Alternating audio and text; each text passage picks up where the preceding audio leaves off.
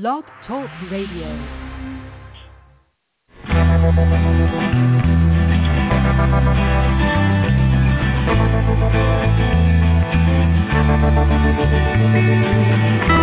I stroll through the pictures, what I've left behind.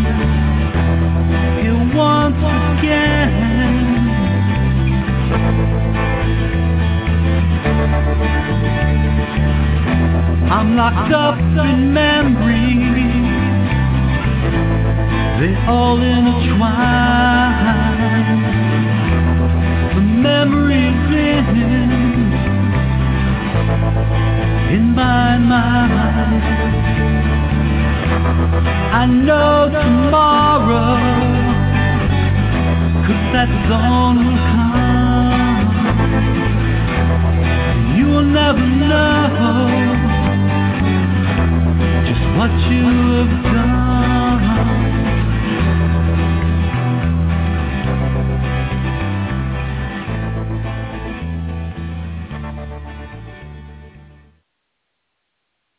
Good evening, and welcome to the Stop Child Abuse Now show on the Blog Talk Radio Network, sponsored by the National Association of Adult Survivors of Child Abuse. My name is Bill Murray. I'll be your host this evening. I am a survivor of child abuse, and I'm the founder of NAASCA, the organization that's putting these shows together. We do talk shows five nights a week, Monday through Friday, always at the same time, 8 o'clock Eastern, so 7 Central, 6 Mountain, uh, and 5, uh, 6 Central. No, 7, there we go. Let me try it again. 8 Eastern, 7 Central, 6 Mountain, and 5 Pacific. But always at the same time zone, and uh, always at the same time, and always for 90 minutes. They have different formats, however. For the most part, Monday, Wednesday, and Friday are reserved for special guests. Special guests are people from our own organization or outside our organization who have a desire to uh, come on the come on the radio and tell their story. Uh, they also are joined by uh, professional hosts, uh, uh, semi-professional hosts, our own hosts, and um, and others who form a panel who uh, can interject a question or a comment throughout the show. And they, each each person on the panel uh, may have several opportunities to do so. We have the organiza- we have the individual tell their story, what it was like for them in the past, how they were abused and so forth, what happened, uh, the trauma that they experienced as they grew, and uh, what it's like now in recovery. How do they experience themselves now? How are they healing? What's that feel like? What is that like? And then we, um, on Tuesdays and Thursdays, have uh, people who are committed to coming on as hyphenates, we call them. They are professionals and survivors both.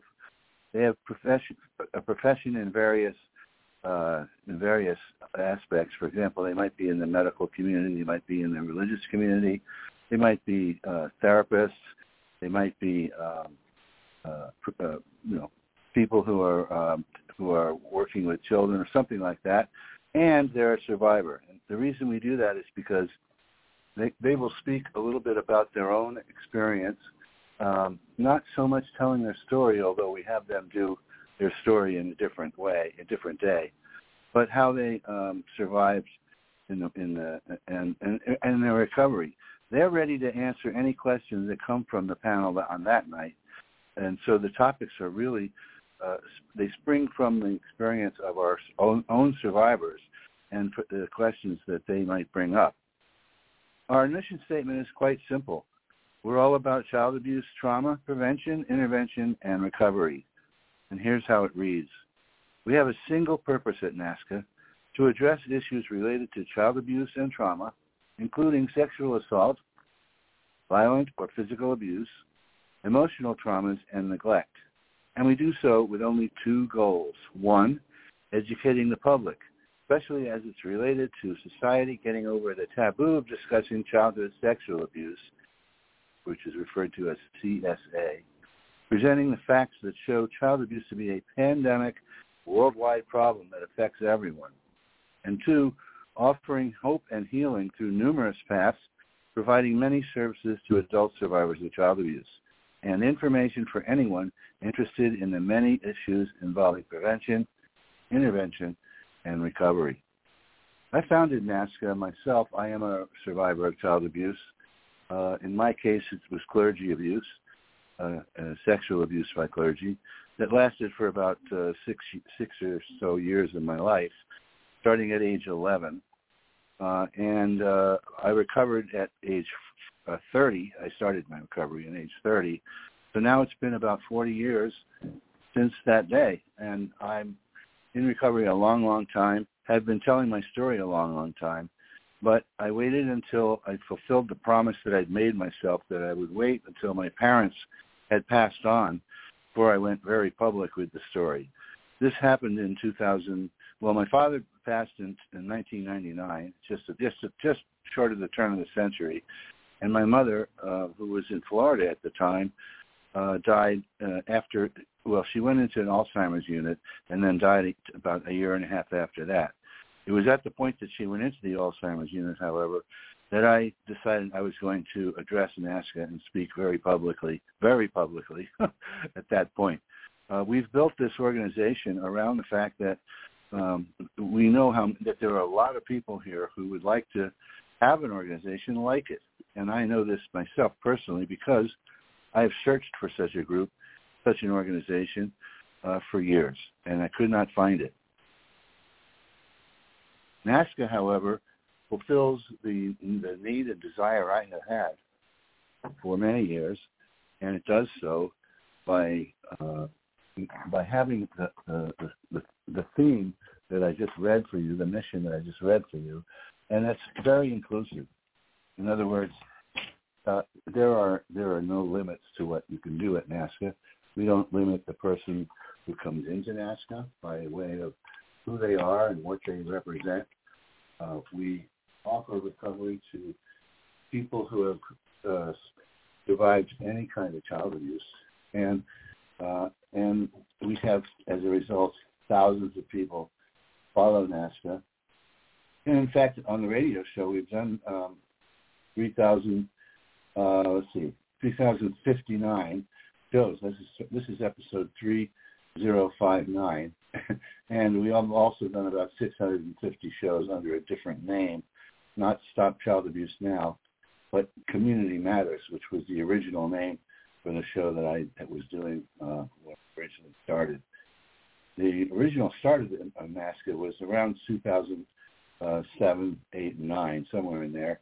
When I when I launched the show, I think it was around 2009. I'm not sure, but uh, the website itself has grown and grown and grown, as have the needs of the community expressed themselves. And every time I found something that was necessary or needed or desired, I considered whether or not I could do it or not. And we we add, we, conti- we continually added module after module after module to the organization until it is today uh, a truly unique organization that has we don't know how many people because uh, it has thousands though. Um, there are thousands, for example, in the Facebook group alone. I think there's 6,000 people there. Plus, there's a, a closed group with another, uh, well, some of the same same, same people, uh, and uh, uh, maybe a couple thousand in there. Plus LinkedIn, plus you know other organiz- other things, and we don't know how many people have listened to the show either. Although it's hundreds of thousands, we know that. Uh, and they listen in two ways. They listen live on a night like tonight, and they may be out in the you know, out in the community uh, and have feel a need to check in with other survivors, and this is easy enough to do. You just call the dedicated number. That number, by the way, is six four six five nine five two one one eight. Six four six five nine five two one one eight. And I would like to suggest that anybody who's heard that number now, give a call. We'll we'll take we'll open up your mic and you will be able to share during this uh, show uh, and any about anything you'd like. We would we'd like the first couple people to suggest a topic that they wish uh, to us, and we will go off of that. But right now, uh, we are going to uh, use the topic of of, of gratitude. This is Thanksgiving Day, Thanksgiving night, and so this is going to be a call-in discussion on this special topic of gratitude with uh, me, the NAASCA founder Bill Murray, and I'm going to field topics related to gratitude that will be brought to, to the episode by you, the listener. On these Thursdays and, and, Tuesdays, we welcome various co-hosts, as I said, survivor professionals, who assist in fielding questions and, and leading a variety of topics suggested by our call-in. Their trauma-informed perspectives as survivor professionals will help them guide discussions on issues of child abuse, trauma, and healthy human sexuality that spring from questions and topics brought to us by our listeners. Everyone's invited to engage on tonight's show, so please visit the NAASCA.org website if you'd like to get some ideas of kinds of things that we would love to talk about. And as I said, any topic is fair as long as it, it relates to child abuse. We, we don't talk about outside issues. Uh, we don't talk about, for example, gun control laws or abortion rights or uh, being a Republican or a Democrat or anything else. Uh, everyone is invited to, to to become a member of the NAASCA family by simply saying they are, and those people that join us uh, do so without any restrictions. There's no dues or fees for, for our membership. We're self-supporting to our own contributions, and indeed there is a, a link to our PayPal uh, payment program uh, on the on the front page of the website. But you can get it get to it, however, just by remembering the, the word contribute because NAASCA.org is our website, and slash contribute gets it gets you also to the uh, to the PayPal page. Uh, and that's that's all we do. We don't um, we don't do any fundraising of any specific type. We don't do any grants. We don't, we don't belong to any other organization. We don't have any um, marketing. We don't sell advertising on our website or on our radio show. Nothing at all. We're self-supporting to our own contributions. And I think that's a really special thing. Uh, and I am grateful that we are we have been able to last this long, uh, years and years anyway, to, by uh, surviving on our own on our own, by not having to depend on anybody else. 2009 to now represents what is that? Uh, 11, 12, 13 years, 13, 14 years, and we're about to start another year. So, uh, you know, this is quite a while that we've been able to support ourselves through contributions that are mainly uh, $10 at a time, maybe $20 at, at a time, sometimes $5 at a time. But that's okay. That If you give us uh, $10 at a time and you make it a, a monthly contribution, that really matters to us as far as being able to bring this organization to everybody else. Now, the thing that makes us special, another, another thing that makes us special is we have no staff. We have no costs, virtually no costs. Obviously, it costs something for for the website, just for the space um, and, uh, and the domain names, but um, it's minimal.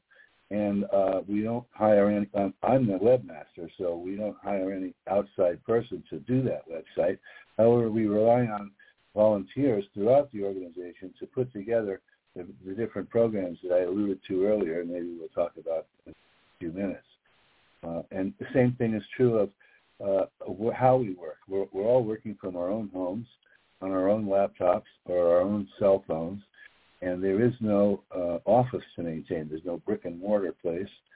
Uh, that, that we pay for our, obviously our own offices in our own homes, and we pay for our own cell phone and all of that.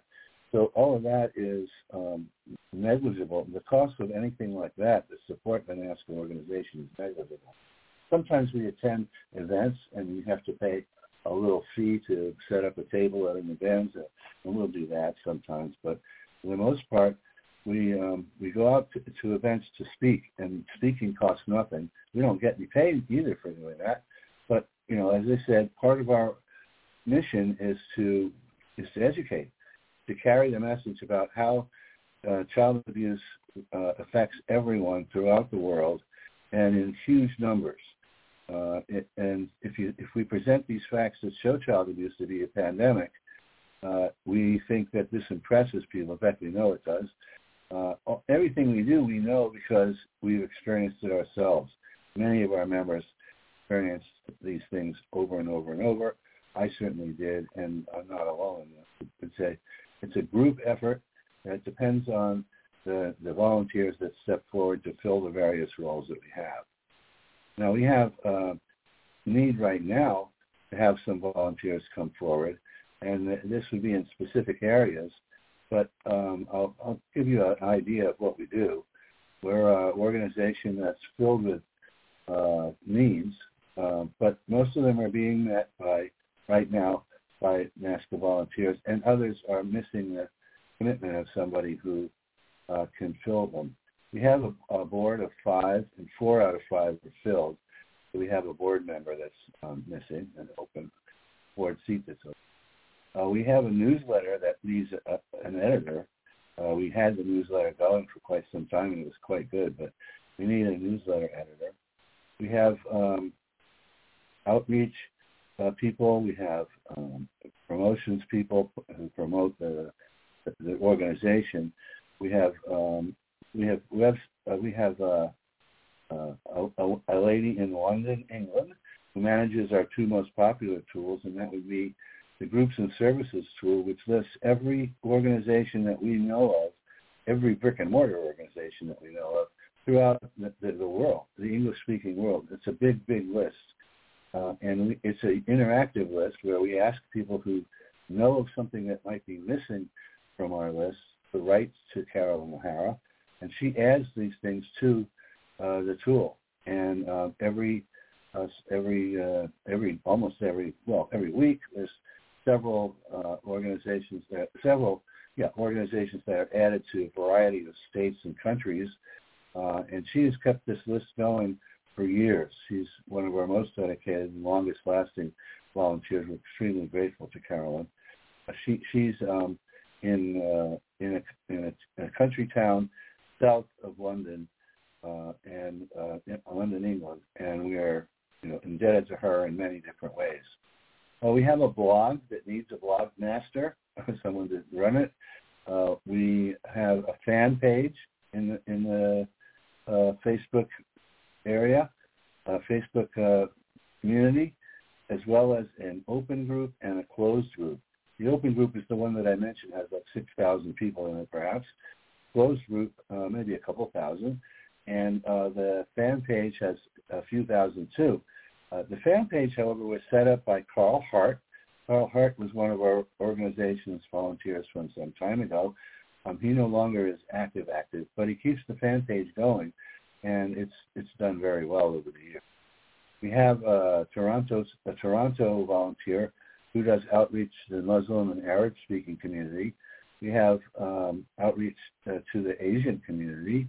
We have uh, uh, outreach to young adults uh, from a couple of people who are younger, uh, and they, they try to encourage young adult, adults to uh, join our organization.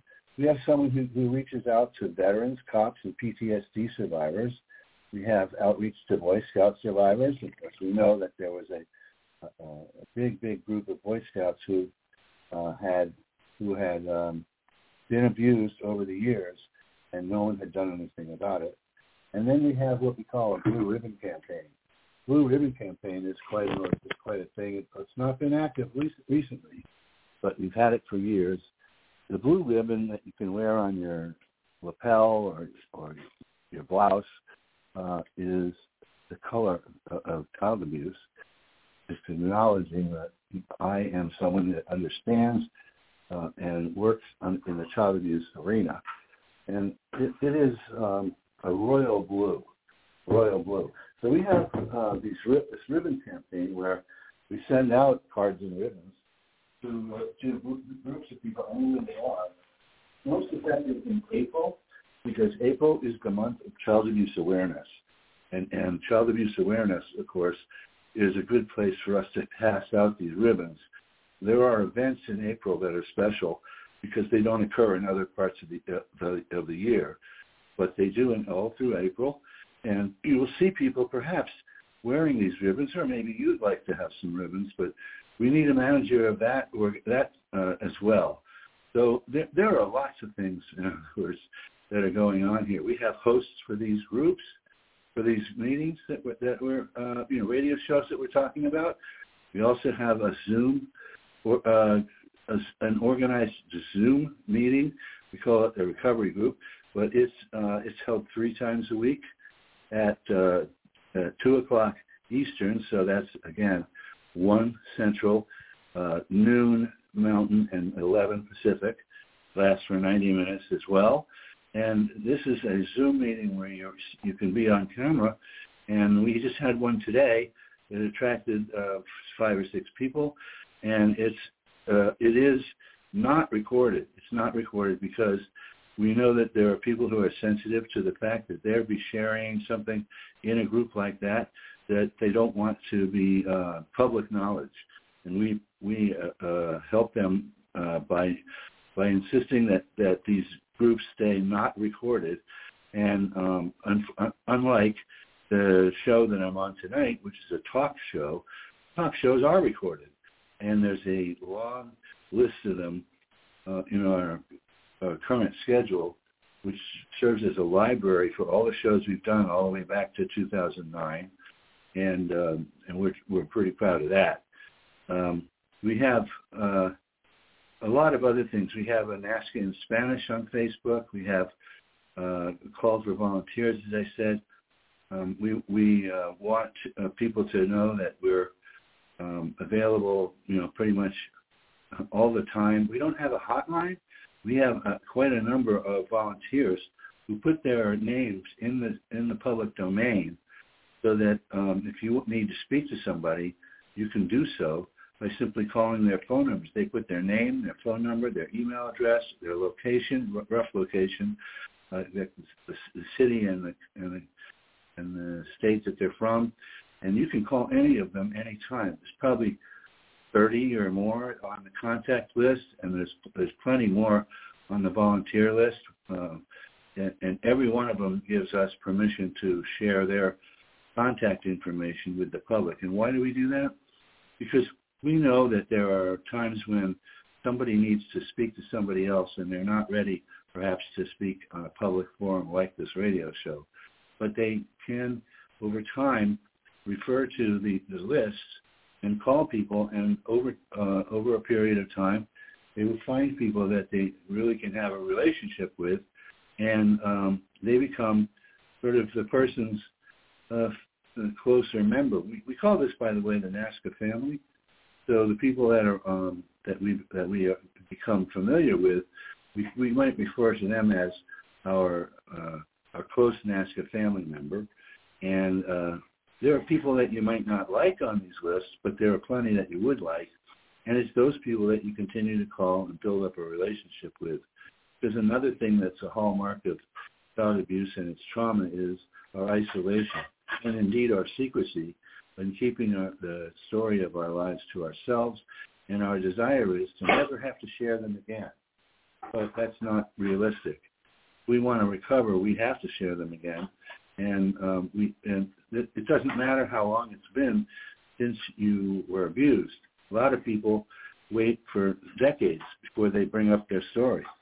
So we believe in people bringing up their story uh, in age in age not age in, in in situational appropriate ways where they're talking to someone who's trauma informed. That could be a fellow survivor, but it could also be a therapist who's trauma trained, or it could be a, a life coach who has trauma in his or her background. Uh, it could be um, someone who does a 12-step program uh, to, and recovers that way. There are lots of ways to recover, and we we actually promote them all. We don't say you have to do this and you have to do that, which is one of the things I found annoying with some of the groups that I found when I was setting this up 15 years ago. Uh, I did not want to be told what to do and have to do. I wanted to have an openness, and that's what NAASCA does. It allows you to recover in any way you want.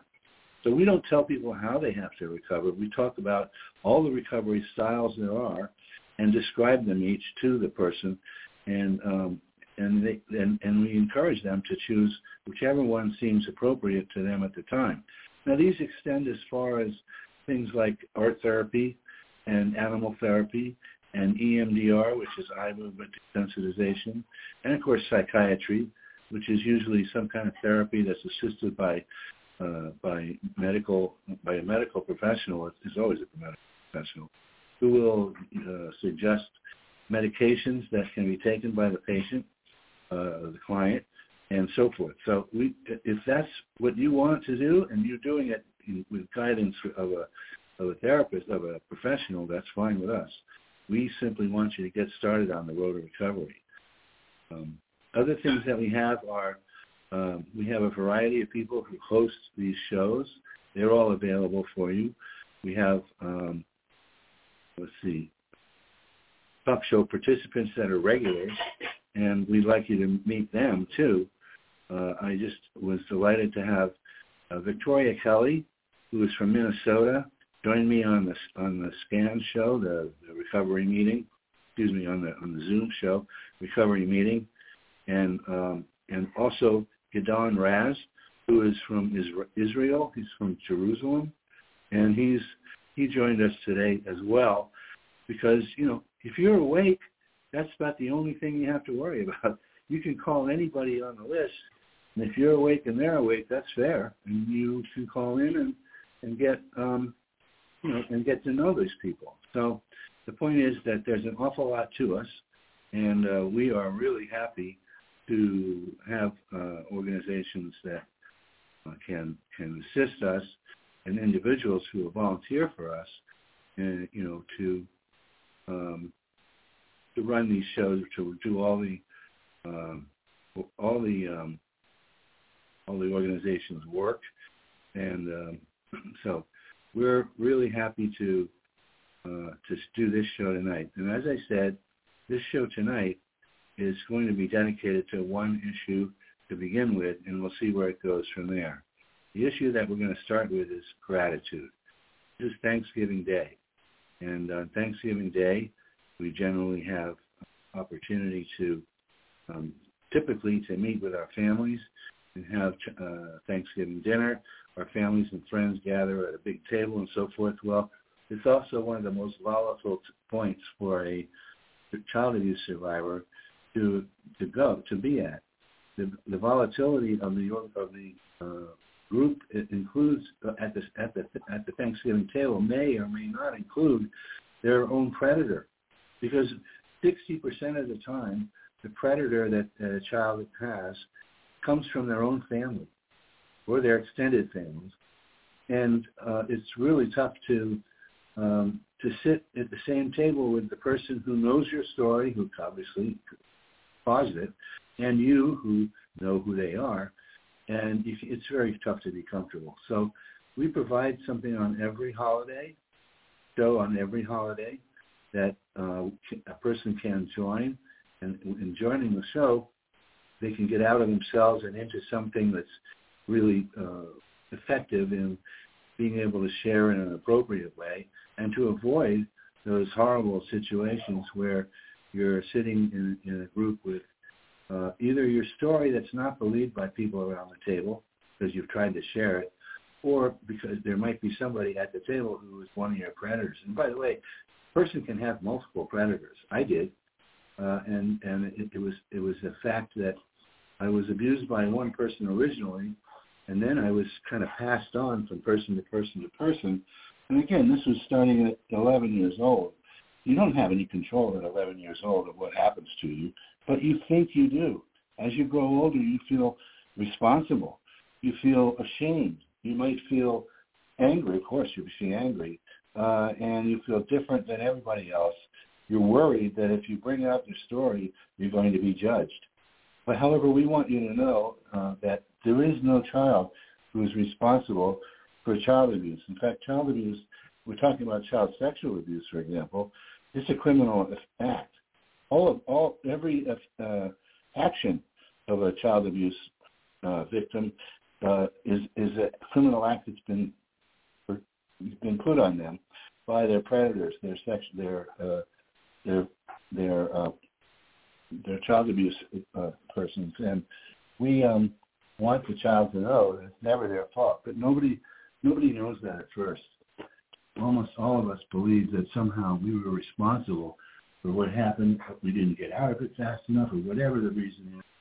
And um, because of that, we, um, you know, we're afraid to share our story.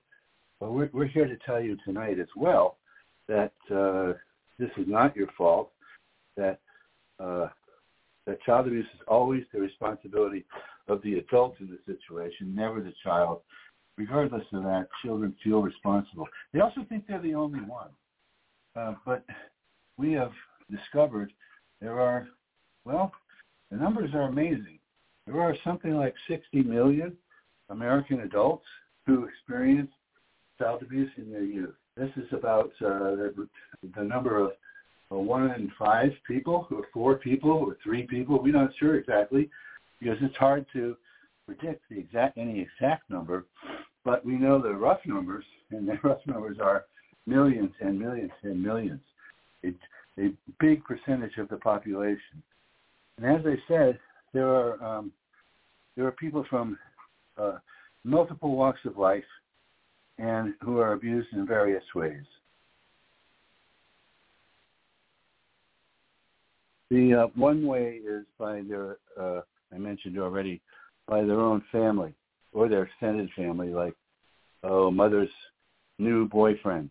Uh, and then there are people who are abused by folks they know in the course of their life, but are not family members. Perhaps the teacher, a, a Boy Scout master, I mentioned that before, a priest, uh, camp counselor, uh, babysitters. There are on and on teachers, you know, on and on and on. There are examples of kinds of people who um, who affect us as as abusers, and that that that group that I'm talking about, which includes uh, family members and other people that we know and trust, is 93% of the abusers in the world. Only 7% of the abusers in the world are actually strangers. And we the only thing we re- really teach children is stranger danger. We taught them not to talk to strangers, not to take a ride from strangers, so forth. But it's actually the people who they know, um, who our family knows, who will take advantage of a child. My case, it was uh, it was priests and brothers in the Catholic Church. My parents knew them very well, and and I knew that my parents knew them. Yet I couldn't tell my parents what was going on. I was too embarrassed, and I was too broken, and I didn't know what it meant if I was going to come forward and tell them what had happened to me. Uh, so I didn't, and it took a long time before I came forward. And you know, and we all have different ways that we deal with it, and they're uh, mostly in, inappropriate ways that we deal with it. In my case, it was the, the use of drugs and alcohol that I began as soon as I got out of high school because I was at a high school that was extremely restrictive. In fact, it was a minor seminary where I attended for four years thinking I might consider becoming a priest. Well, I didn't become a priest, so I went on to a secular university, University of Toronto, and what I learned in Toronto was how to drink and uh, and how to play guitar, pretty much, and uh, and really almost nothing else. So I came out of Toronto after years, uh, being a, a real lush because I never drank uh, socially. It was always an escape for me. It was a way to fix how I felt.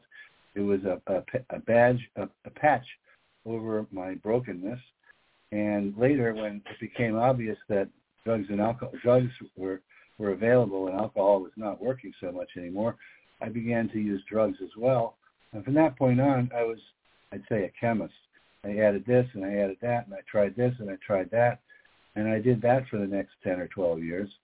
And I ended up in 1930, uh, in, uh, no, excuse me, yeah, 1983, 30 years ago, 30, uh, when I was 30 years old, I'm sorry, um, uh, getting sober in Alcoholics Anonymous. This is how I did it.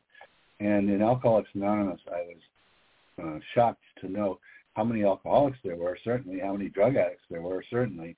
But also I related it to my child abuse, and I was shocked to understand how many people were suffering in silence because they were keeping the secret. And child abuse recovery demands being uh, uh, honest and open with at least uh, one person. Maybe it's your therapist. Maybe it's a friend who also is a survivor. Maybe it's a life coach. But somebody who knows what they're talking about. And generally speaking, we prefer to steer people towards others who have been in recovery for some time and are now available to uh, help others to do so. In fact, that's what NAASCA is about. It's one survivor talking to another uh, and supporting another in all kinds of formats, of course, as I said. And when we do that, we um, we are we are passing passing on, reaching out uh, to new people. We're passing on the the gift that was given to us as a survivor, and um, that's how it is. We put it, we pass it, push it forward. What's it called? Uh, bring it forward, pass it forward, um, and in doing so, our our group of people who are in recovery grows and grows and grows. There's never enough though, because children are abused at that huge rate that I just talked about. About one in four of children will experience child sexual abuse uh, or violent abuse or uh, emotional trauma or neglect. And in any case, no matter what of those things you experience, and some of us experience all four or any combination of the four, you are eligible for, for NAASCA uh, once you're an adult. We don't work with children. That's because we have to have people uh, be certified and, and have background checks done and fingerprinting done and all that stuff. Uh, we can't guarantee that all our members would do that. So we limit ourselves to working with adults because adults who come forward, anybody can work with adults. And that's why we, we are the adult survivors of child abuse, not the child survivors. However, what we do there is we share with the, the teachers and the, and the professionals who work with children and share with them what it was like for us so they get a good idea of what you know approach they should take uh, when they're working with children themselves. And in doing so, they discover new techniques and, and so forth, and they pass on, you know, a good a good sense of who a person is, a child is, what they might need, and how to how they can steer the child in the right direction. And these people are folks that have the background checks and the training and the security and so forth, and you know, and so they are how we share with children. We don't share directly, in other words, we share through their teachers and their coaches and their therapists. However, we have um, any, you know, any survivor who's an adult who comes forward, well, we are allowed to work with because they're an adult. It's their decision, and um, and as a result, we have truly thousands of of uh, NAASCA members, members of the NAASCA family, and um, you know we're we're really grateful for every one of them. Who come forward to to um, you know, test the waters of their own recovery. And when they do that, they often find that um, that, uh, that that they they are able to recover themselves, and we are delighted to help them. They're not doing it alone; they do it with our help, and we do it with their help. Because frankly, you're in recovery, uh, you you probably want um, to have help, and you want to eventually to help yourself uh, with newcomers, especially who come into the organization. So this is what we do. Uh, by the way, let me pause for a moment again and tell, remind you that this is a call-in discussion show. Uh, we will have the special topic gratitude throughout the night, but we can also field topics that are related to anything regarding child abuse and trauma, its prevention, intervention, and recovery that are brought to you by, the, uh, by, by brought to the episode by you, the listener, the number to dial is 646 595 2118. 646 595 2118.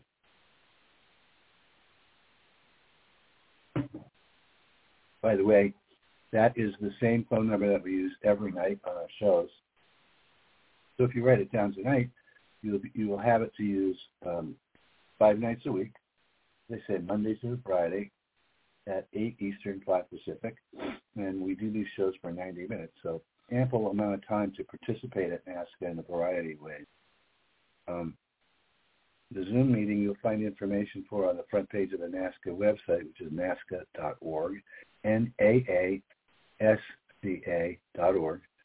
Uh, and and towards the bottom of the front page, there's a, an ID number for the Zoom meeting that's held on Sundays, Tuesdays, and Thursdays at 2 p.m. Eastern, so 11 o'clock uh, Pacific. And then there's the, the if you go there and you put in the meeting ID number, it'll take you directly to the meeting, uh, and you'll be able to participate in that, which is more like a recovery group than than a talk show.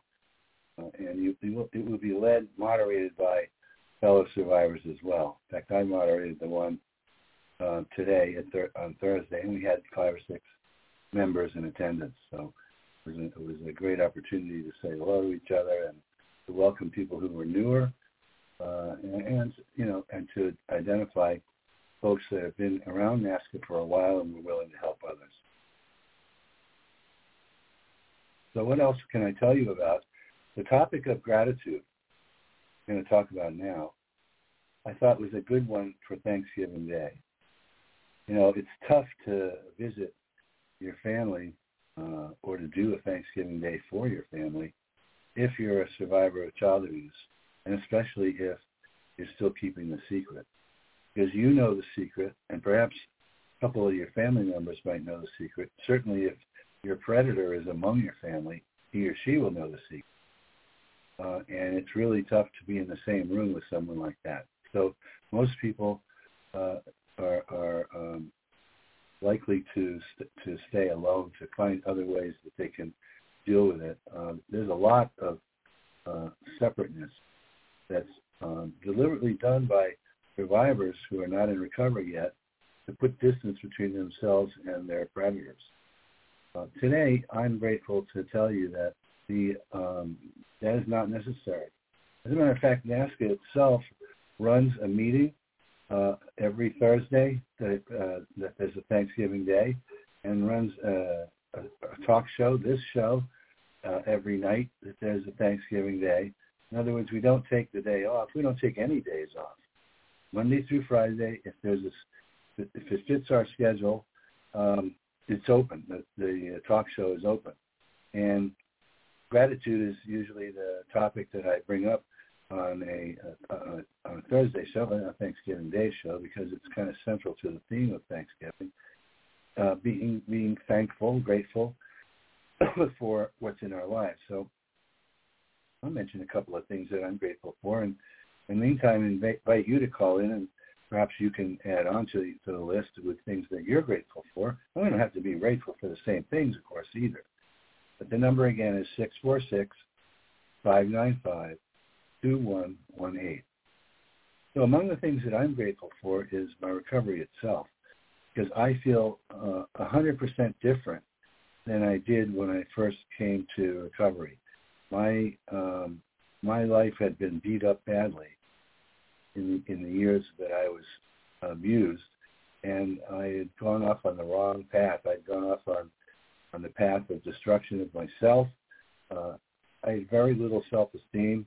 Uh, I had I was really angry. Uh, I was confused.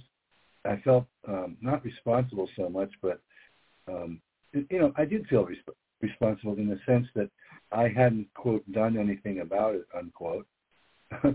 uh, although I had told my parents when I was in my 20s what had occurred to me, but it was already too late uh, to, to affect much. And the psychiatrist's office that I told the story in uh, was chosen by, by me to, as a neutral place where my parents didn't know him and I didn't know him. And I was able to tell my story in an environment where there was a medical person, the shrink himself, in case my father, a heart attack, you know, a tremendous reaction to it. And he nearly did. He was shocked. And so was my mother. But this, the psychiatrists in those days really did not even understand that little boys could be abused. This was this is only recently a phenomenon that we've become familiar with, although we've known it, but the met the uh, therapist community in any way has acknowledged and has built uh, you know some tools for men who are abused as boys, uh, just as there are there have always been uh, some organizations and some groups that support women who were abused when they were girls. Um, but back then, in the 80s, there was no such knowledge, no such uh, uh, belief system that little boys were being abused at almost the same rate as girls. It was a hidden, a hidden phenomenon, badly needed to come out. But at any time you brought it out, since there weren't other survivors who were who were um, boarding you or trained psychiatrists, trained therapists, trained uh, psychologists uh, who got this training through school, uh, through getting their degree, didn't exist.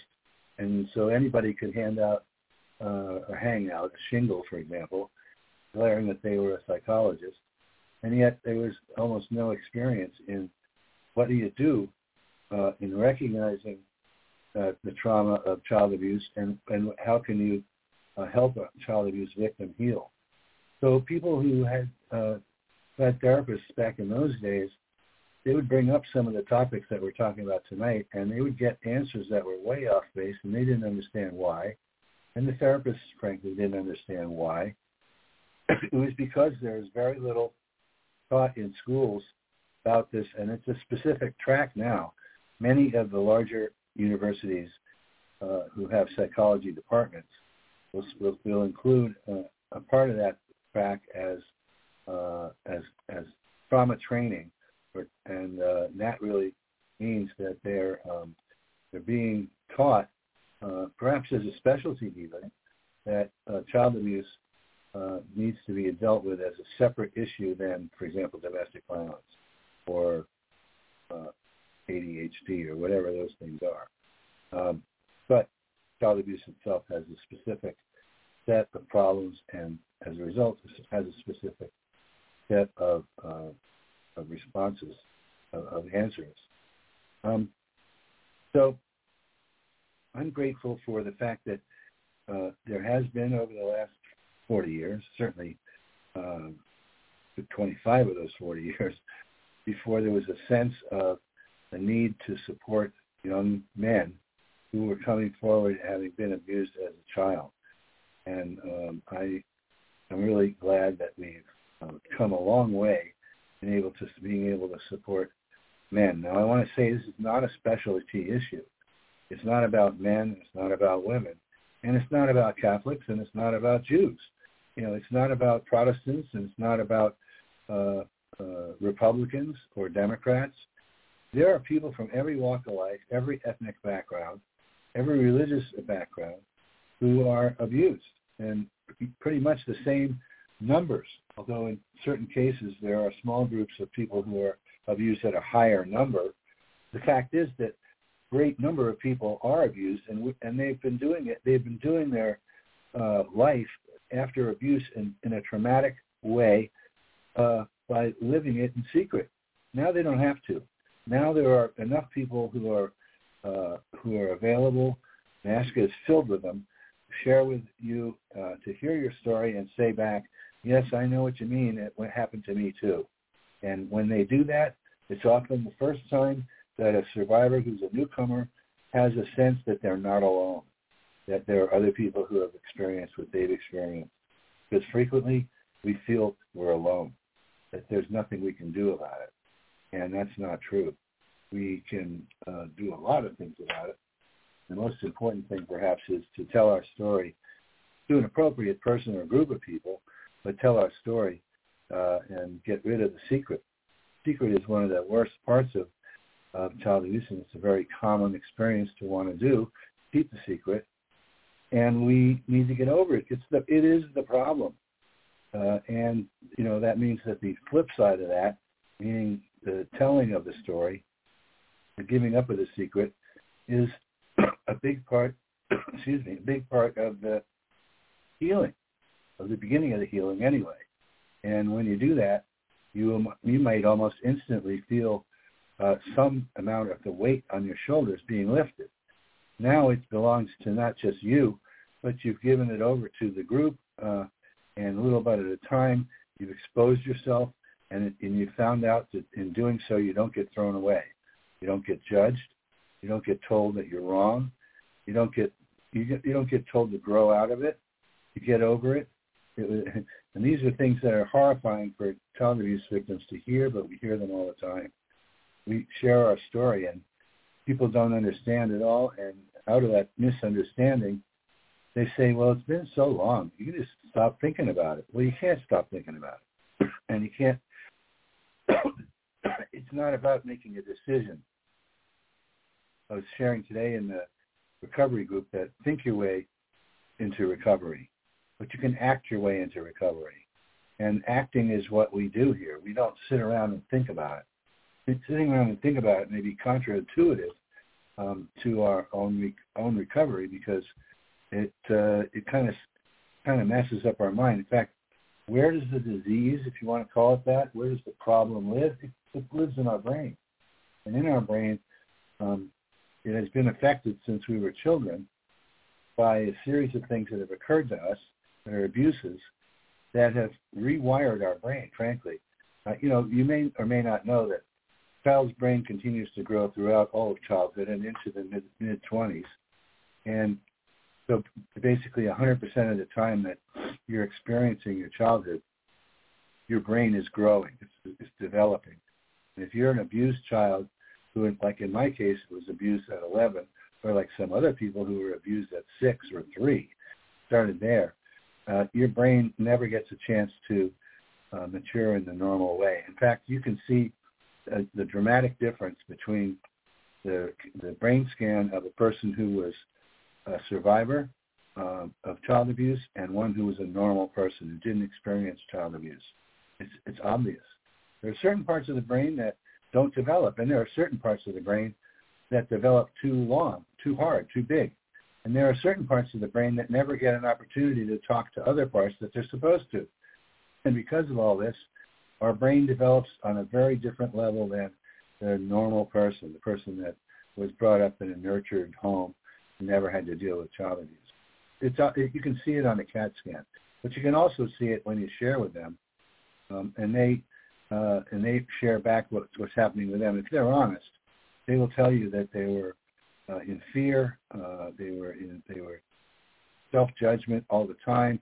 They were angry, uh, maybe horrif- horrifyingly angry, like enraged. I was with what had happened to them, and um, these are the things that are universal with us, not the facts, not the, even the way we were abused, uh, certainly not the facts of the way that we were, but the experience of trauma, which is not what happened to us, but how we reacted to it as as uh, you know teenagers, young adults, and now into adulthood. That's trauma, and trauma is a very common, almost universal experience in terms of how we feel, the decisions we make, um, the choices we make, our relationships are are soured by it. Uh, we, have a lot of trouble uh, imagining ourselves as good enough some people actually feel on the other spectrum that they are far superior to anybody else. Neither one is true. uh, but um, but the point is that trauma is not the child abuse itself. It's the reaction that we have to the child abuse as we grow. If we grow with a brain that's broken, I want to call it that, um, then what we have to do is we have to try and repair brain. And this is possible to do. Hold on a second. Let me take a sip of this. Gatorade. um, child abuse victims uh, who work on themselves over time, they repair at least some of the brain. Um, and what do I mean by repair? How I mentioned I mentioned earlier that um, the brain uh, doesn't doesn't relate to itself. The correct parts don't relate re, don't relate to the correct parts. In other words, kind of like the we're short circuited with our, our our nerves that are supposed to connect to one place, they connect to another. Um, some centers of our brain are overgrown or undergrown, but as we correct how our thinking should be, they will over time, slowly, but over time, they will uh, actually heal, and we can develop um, space in our brain to do the uh, the the the, the, the tasks that we should have been able to do from the beginning, but weren't able to do because our brain is not like the normal person. Um, we find that people in recovery, well, again, over time, um, have better relationships.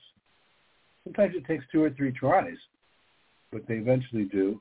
They have better relationships with their children, their own children, perhaps with their parents, um, certainly with uh, the, wor- the world around them. And they find that they are uh, able to have more self-esteem than they had before, uh, a lot more.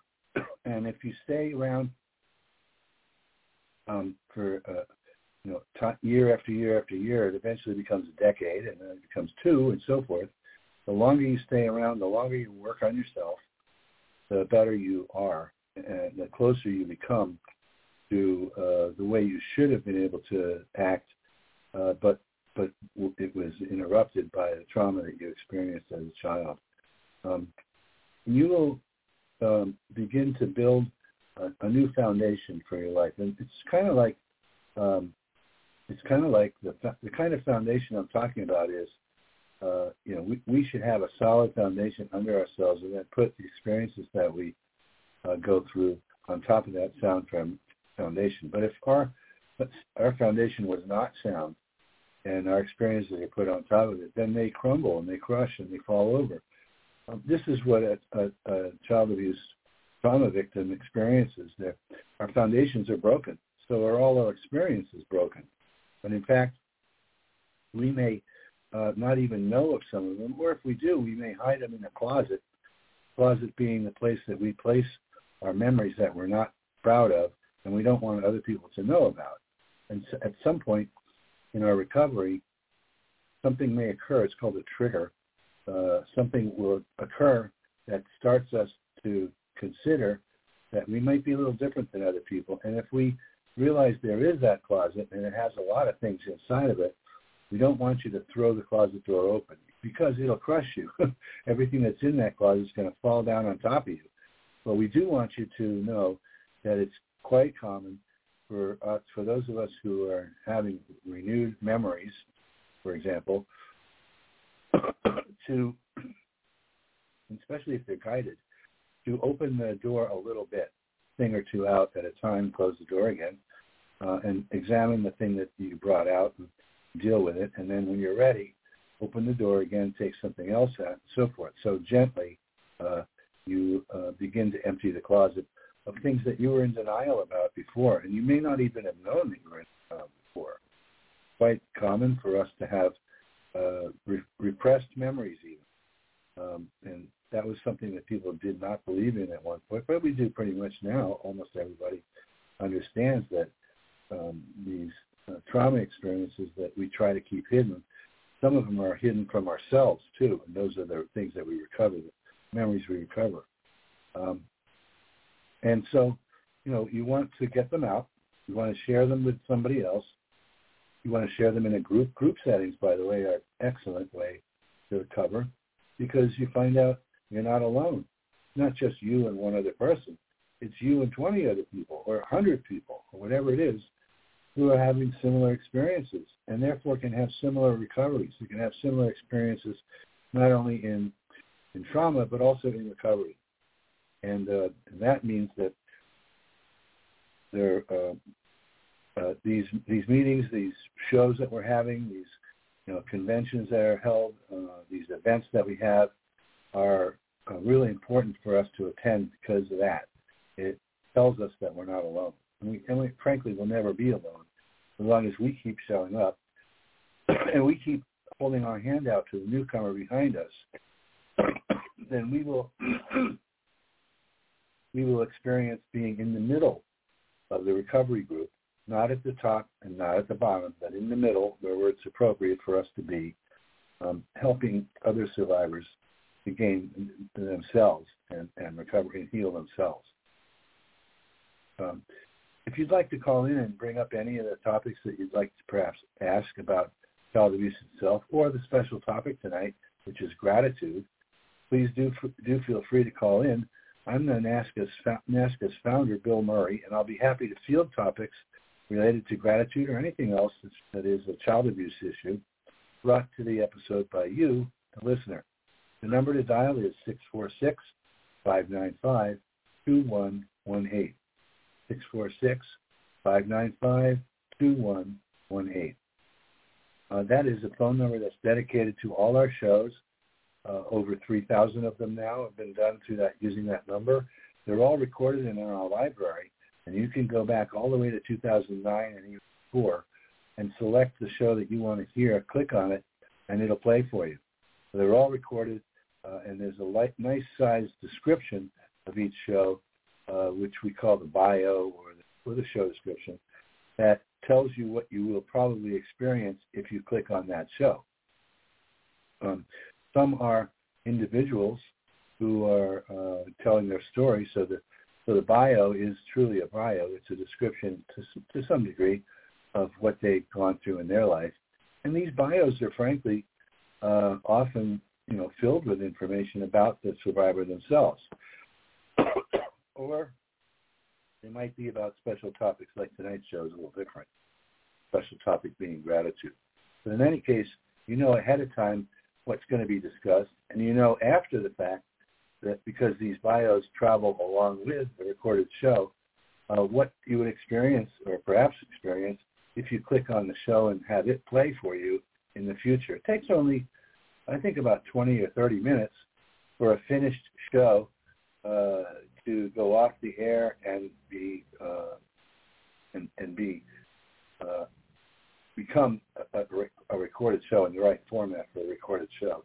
And after that 20 minutes, stays that way forever. You can even download some of these if you. You do a show here. Of course, it's your show. It's our show too, but it's your show. You tell your story. Uh, you can you can use the link from our groups to put on, for example, your Facebook page or or your website or in a, in a bio that you've written about yourself, biography. A lot of people do write uh, about their stories, and um, this can be a way that you can get your thoughts out and put them down on on, on a radio show, uh, so that they're a little more organized. And actually, you tell the story the second time a year later, and the third time two years later, it, you will find it easier and easier to tell your story, and you will be amazed at the growth you've had in yourself in that year and two years and three years. You'll be amazed. We all are. Uh, this is a common, common, common experience, uh, and people are really grateful that uh, they've been given the opportunity to tell their story, uh, and and in in turn, um, you know, be able to turn other people on to the NAASCA organization and its uh, shows, and they'll already have a pre-recorded version of um, who they are and what they do.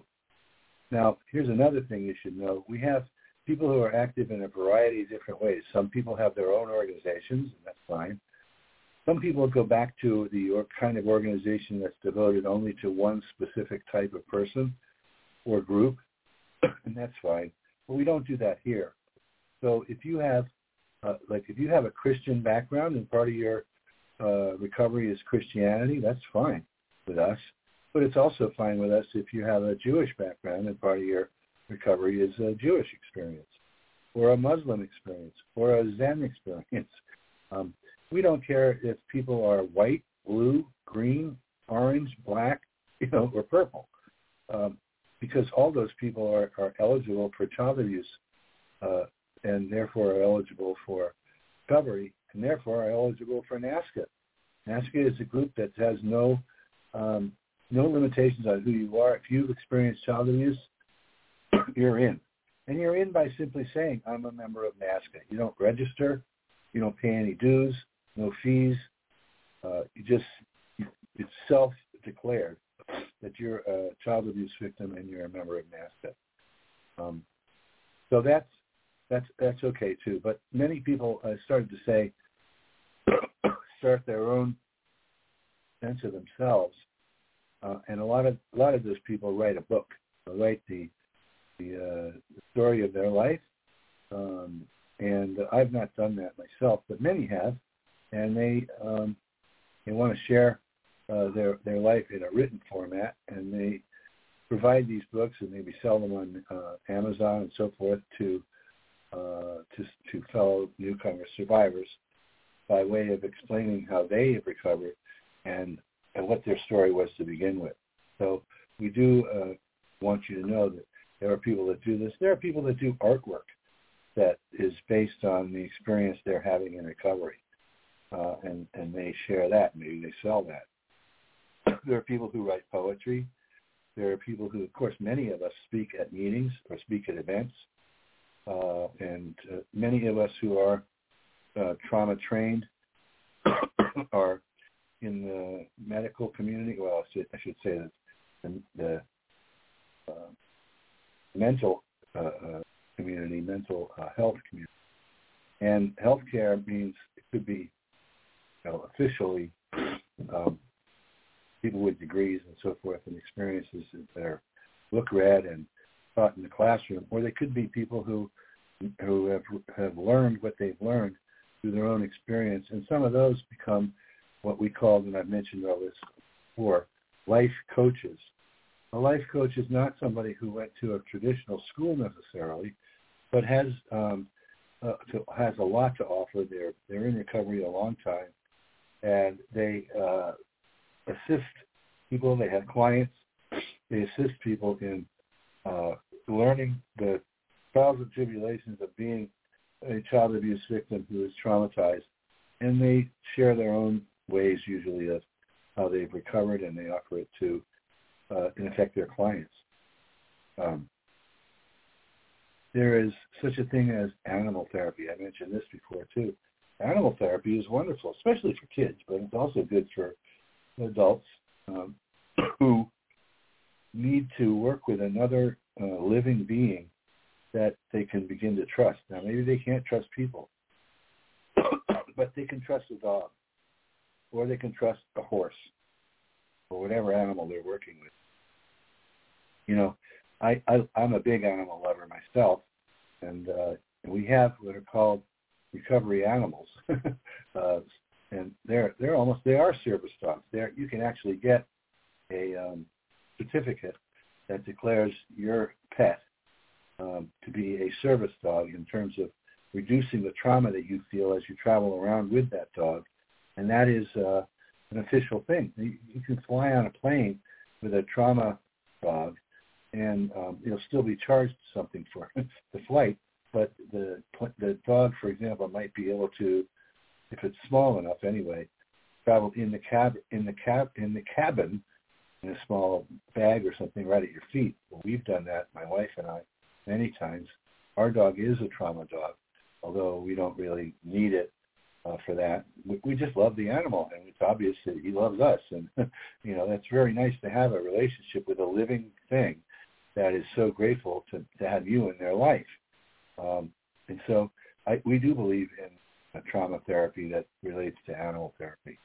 Uh, it doesn't. It can be any kind of animal. Horses are very effective too, but of course, not everybody can have a horse in their backyard.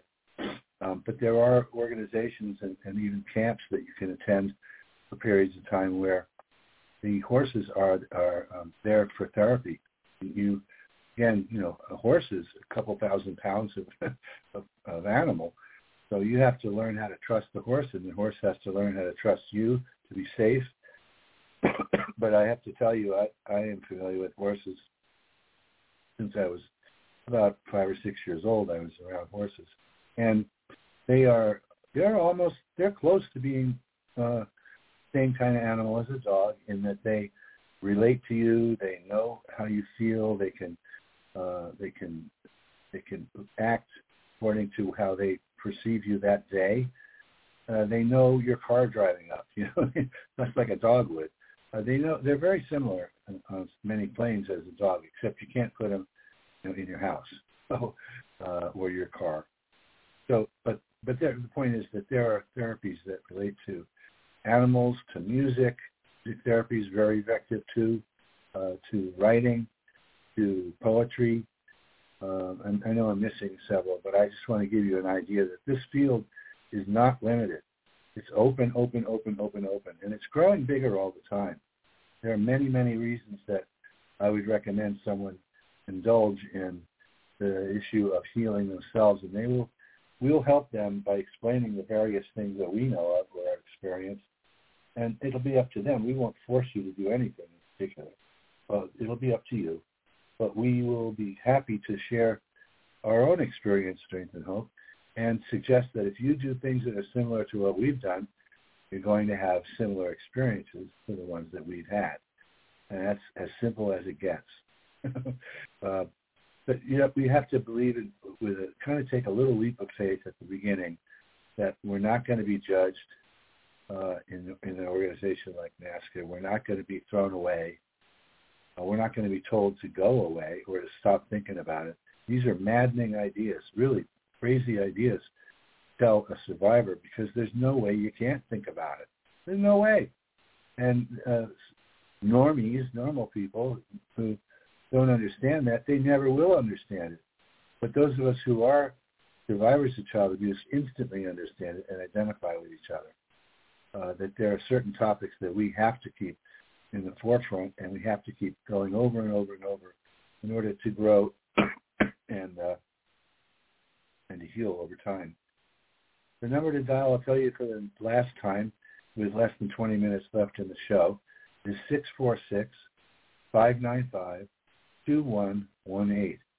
646 595 2118. And I would be delighted to have anybody call in, even at this late hour. Uh, we, these shows last 90 minutes, and it's absolutely okay if no one else joins me tonight. But I'd prefer to have a little chatter with someone who's been listening and can give me a little feedback on what they thought about the show and perhaps suggestions about what they might do better or what I might do better, I should say, in the future. Uh, because we will be doing shows like this occasionally where on a night you wouldn't think there's a show, there is a show because we don't ever skip a night. Uh, tonight, our theme was gratitude. The next time it might be something else. Uh, but it'll always be surrounding uh, the fact that we believe there are people out in the community who have no other place to go on, for example, a Thanksgiving Day. And we want to provide you with a place to go. You may be out there listening, and usually there are many people who are out there listening, but they're uh, reluctant to call in. I want to quell that because um, we all felt that way at one time. We don't anymore. And it's really helpful for me, the host, to um, hear a couple of comments at the end of the show by way of you know finishing the show with a sense of I've done something that meant something to others. It meant something to me regardless because I have I make a commitment and I keep my commitments these days. That may not have been true for recovery, but it certainly is now. I don't believe in making a commitment and then not showing up for it. So we have about uh, eight people, I think it is, that are that are trained as hosts for these shows, and uh, they uh, and they are scheduled to come as either a host, which is what I'm doing now, or a trailer.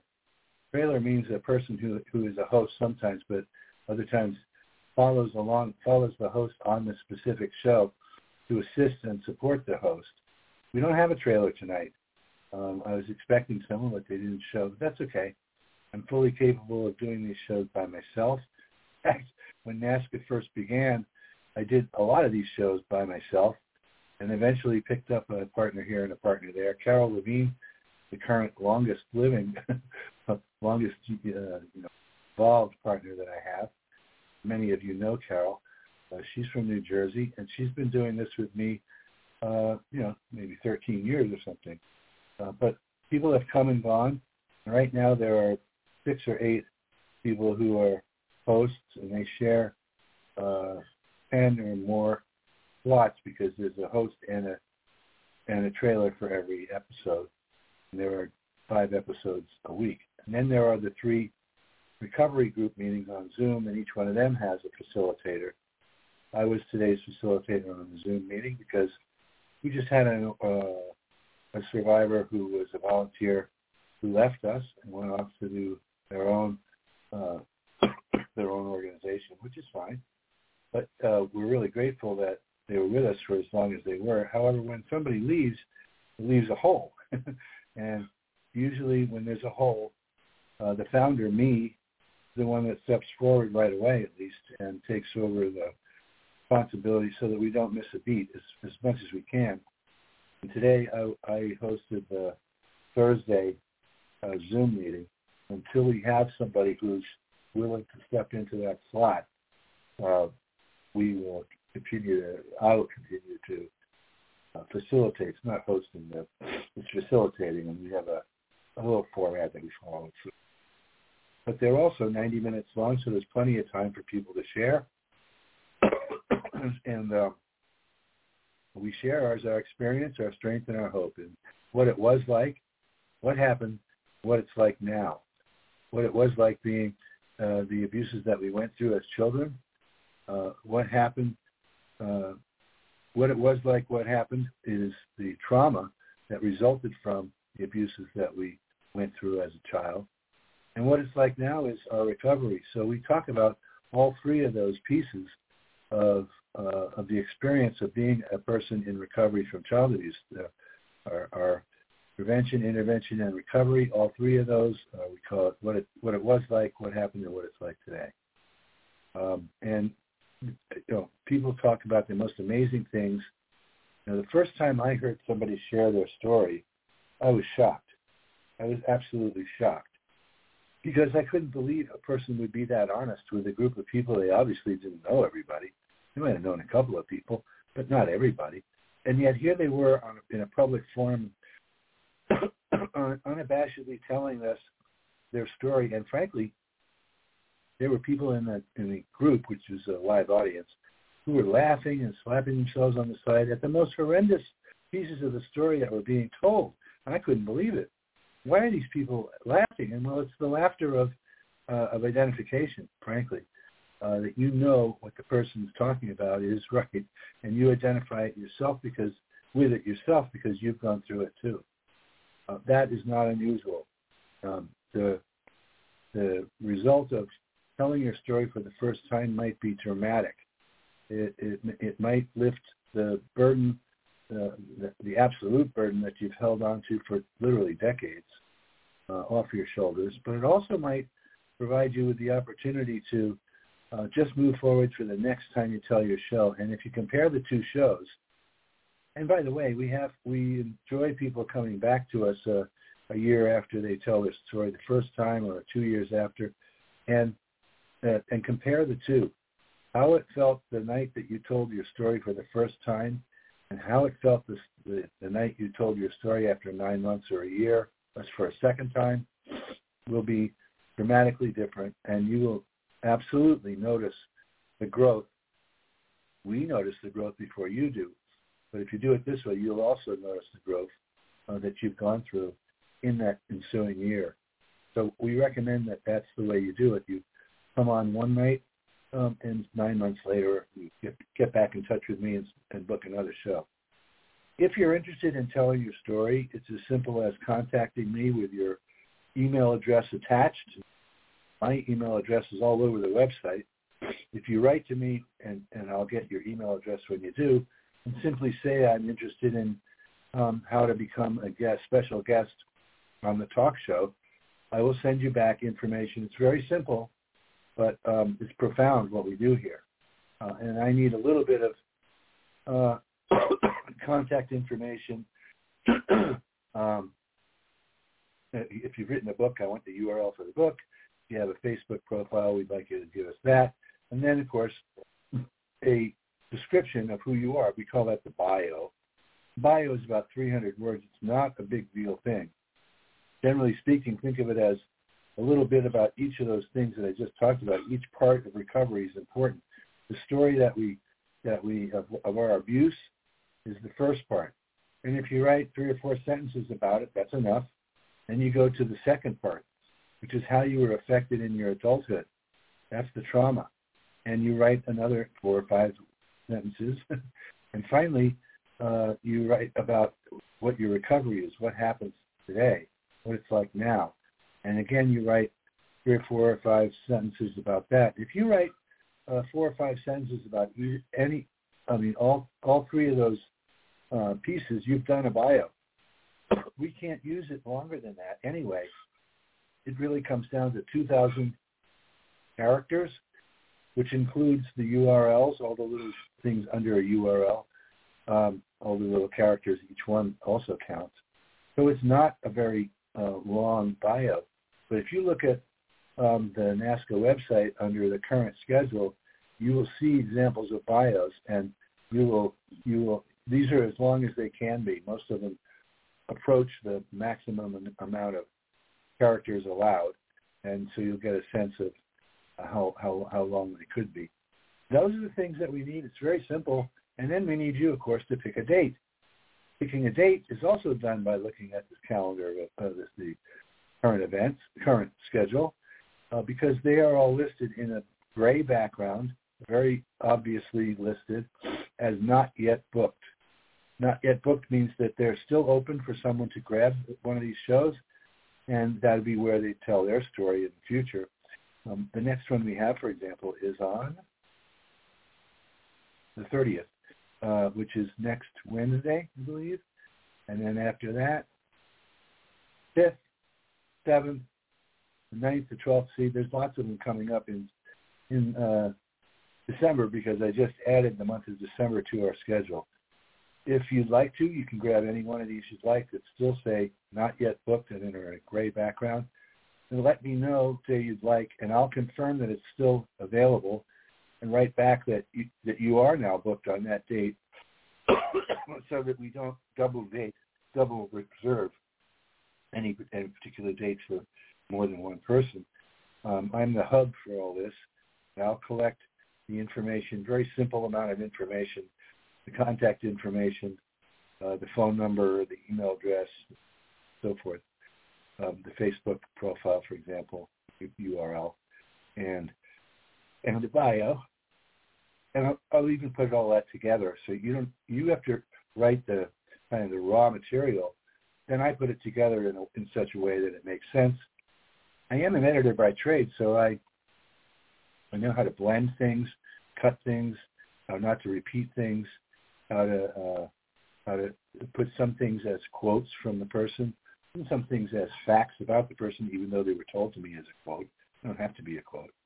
And anyway, I hope that you agree that I've done a pretty good job on a lot of these stories and putting them together in such a way that they make sense and they are um, available to be read ahead of time before the show and uh, they're also what you see when you come on the show, um, and uh, you're you're looking at the show um, description. They'll be there too. Uh, tonight's uh, discussion was on the special topic of gratitude. There are so many things I'm grateful for. Mostly, I, I am grateful for you, for the fellow survivor, and who I didn't know before now, but I do today and if, if I know you today, um, then together we can go and reach somebody for tomorrow. The organization will grow and grow and grow. And uh, it, it began with nothing. One person, me, who decided that he'd had it with trying to find a group that was appropriate and available. Uh, and because he couldn't, uh, he launched his own group, uh, which is now, it's really owned, owned by all of us. But since I'm the founder and the webmaster, I end up taking on a lot of a lot of chores, a lot of responsibilities that uh, other people actually used to to do when we set them up to begin with. Now we may slim back with some of the things that I mentioned early in the show that uh, are available or we, would like to make available. If that makes more sense, that's okay. But I doubt that we will uh, trim back on the talk shows or the recovery meetings uh, and, they'll stay as long as we can keep them going. Plus the information that comes from Carolyn in London, where she uh, she organizes global recovery groups, which are all the recovery groups that we can find in the uh, English-speaking world. They're worldwide. It's an interactive list where if you find a group that we don't know about, you just write it to her, write to her, she'll add it, and it'll come out on the next version of list for your state or country. Then we have a calendar of events. Calendar of events, unlike the recovery groups, uh, is specific to single events.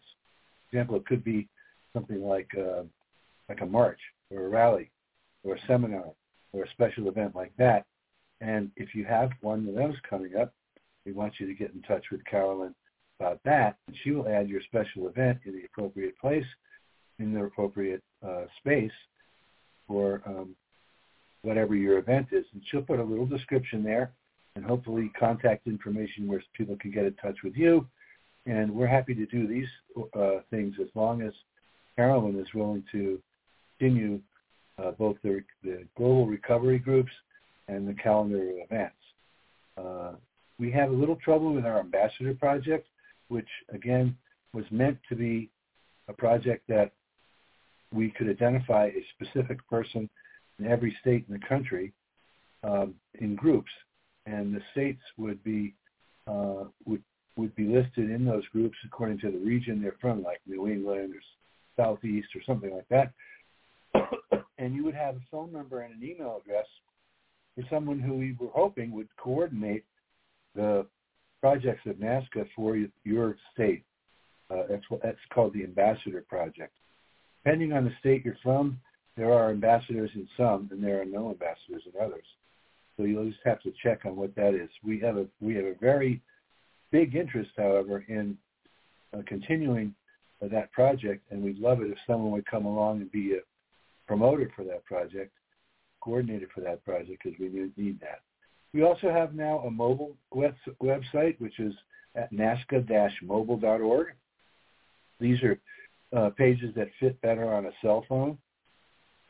Although, of course, you can call up NAASCA.org, the regular NAASCA.org, um, on a cell phone. They display better on our mobile site, NAASCA slash mobile.org.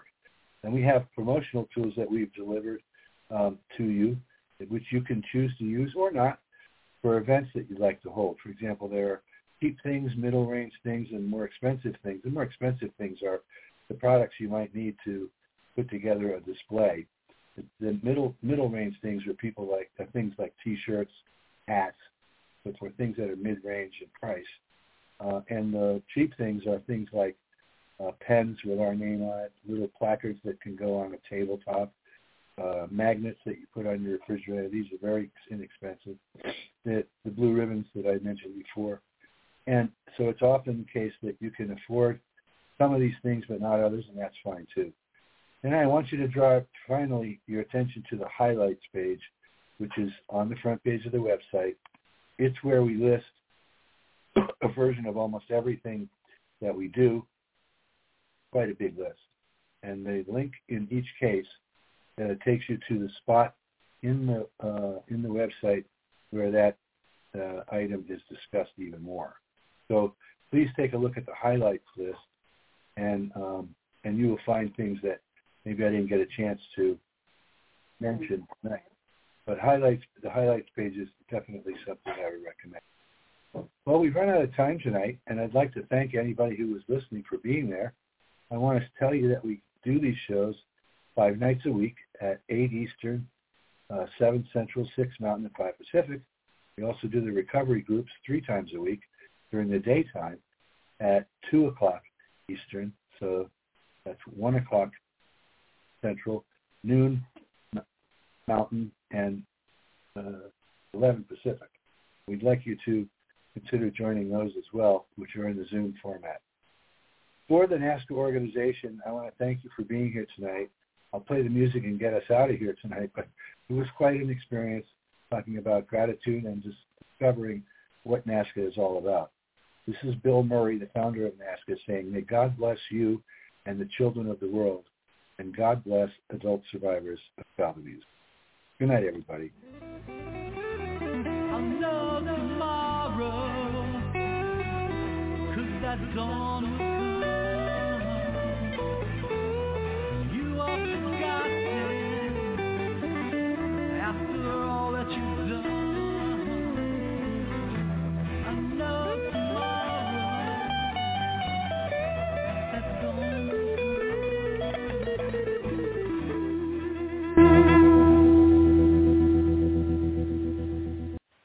Blog Talk Radio.